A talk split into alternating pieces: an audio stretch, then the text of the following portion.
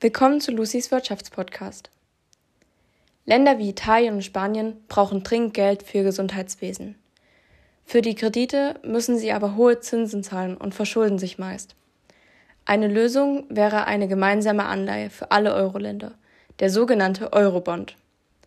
Und heute möchte ich auf die umstrittenen Corona-Bonds eingehen. Nun erst einmal zur Klärung des Begriffs Bonds. Ein Bond ist Englisch für Anleihe und ist sowas wie ein Wertpapier oder eine Schuldverschreibung. Allgemein gesagt ist es eine Geldanlage mit einer festen Laufzeit und einer Verzinsung. Hierbei besteht aber ein Verlustrisiko, denn wenn der Herausgeber zahlungsunfähig wird, erhält der Anleger sein Geld nicht mehr zurück. Und nun zu den umstrittenen Corona-Bonds. Bei den Corona-Bonds handelt es sich um gemeinsame Anleihen aller EU-Staaten.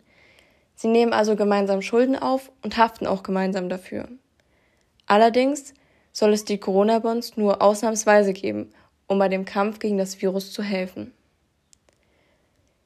Die Länder können dann Kredite zu niedrigen Kosten aufnehmen und zugunsten schwächerer Länder aufteilen. Diese Lastenteilung würde Europa in ökonomischer und politischer Hinsicht stabilisieren. Mit den Corona-Bonds sollen schwächere Länder unterstützt werden und so vor der Pleite bewahrt werden. Es gibt einige Seiten, die für Corona-Bonds sprechen. Zum einen wird die Kreditwürdigkeit vieler Staaten verbessert. Es gibt günstige Konditionen für Kredite. Das heißt so viel, dass die Länder, die aufgrund der Weltwirtschaftskrise gelitten haben, also Griechenland, Italien oder Spanien, durch die Corona-Bonds weniger Zinsen zahlen müssen. Somit wächst auch die Solidarität und Gemeinschaft in Europa. Auch die europäische Währung bleibt erhalten. Laut dem OECD-Generalsekretär wäre dies ein notwendiger Schritt bei der europäischen Integration. Allerdings sprechen auch sehr viele Sachen gegen die Corona-Bonds.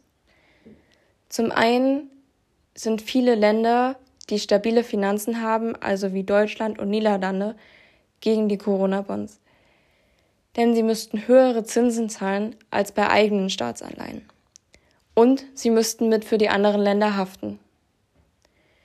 Zudem könnte es sein, dass die Länder mit Schulden sich auf den Kosten der stabilen Länder ausruhen könnten und sich gar nicht mehr aus ihren Schulden rauskämpfen wollen. Dies könnte alles zu einer Spaltung innerhalb der EU führen. Ein gemeinsames Anleihen könnte zu unsolidarischen Wirtschaften führen, denn die Länder nehmen unnötig hohe Kredite auf, da sie die Konsequenzen ja nicht mehr alleine tragen müssen. Irgendwann würde Europa dann in eine Schuldspirale rutschen. Und nun nochmal alles grob zusammengefasst, warum denn gemeinsame Anleihen in der EU einfach nicht funktionieren können.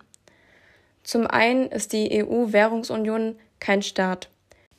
Somit ist das Finanzwesen nicht kontrollierbar und die Staatsschulden würden steigen. Nach einiger Zeit würde es auch zur Destabilisierung der Währungsunion kommen. Viele Menschen befürchten, dass durch die Corona-Bonds auch die Euro-Bonds eingeführt werden und die Bonds dann nicht mehr nur ausnahmsweise da sind, sondern dauerhaft. Die Euro-Bonds waren schon lange Zeit umstritten und viele Länder waren dafür, doch Länder wie Deutschland und Niederlande waren auch damals schon nicht für solche Bonds. Aber die Angst der Menschen, dass die Eurobonds auch durch die Corona-Bonds entstehen können, ist meiner Meinung nach begründet. Dennoch gehe ich davon aus, dass es nicht zu einer Einführung der Corona-Bonds kommen wird. Zumindest ist dies bis jetzt noch nicht passiert. Dies könnte vor allem daran liegen, dass die Nachteile die Vorteile überwiegen. Und das nicht nur in der Anzahl, sondern auch in der Wichtigkeit. Das war erstmal alles Wissenswerte rund um die Corona-Bonds. Wenn ihr noch Fragen habt, könnt ihr sie gerne stellen und ich werde in der nächsten Folge darauf nochmal eingehen.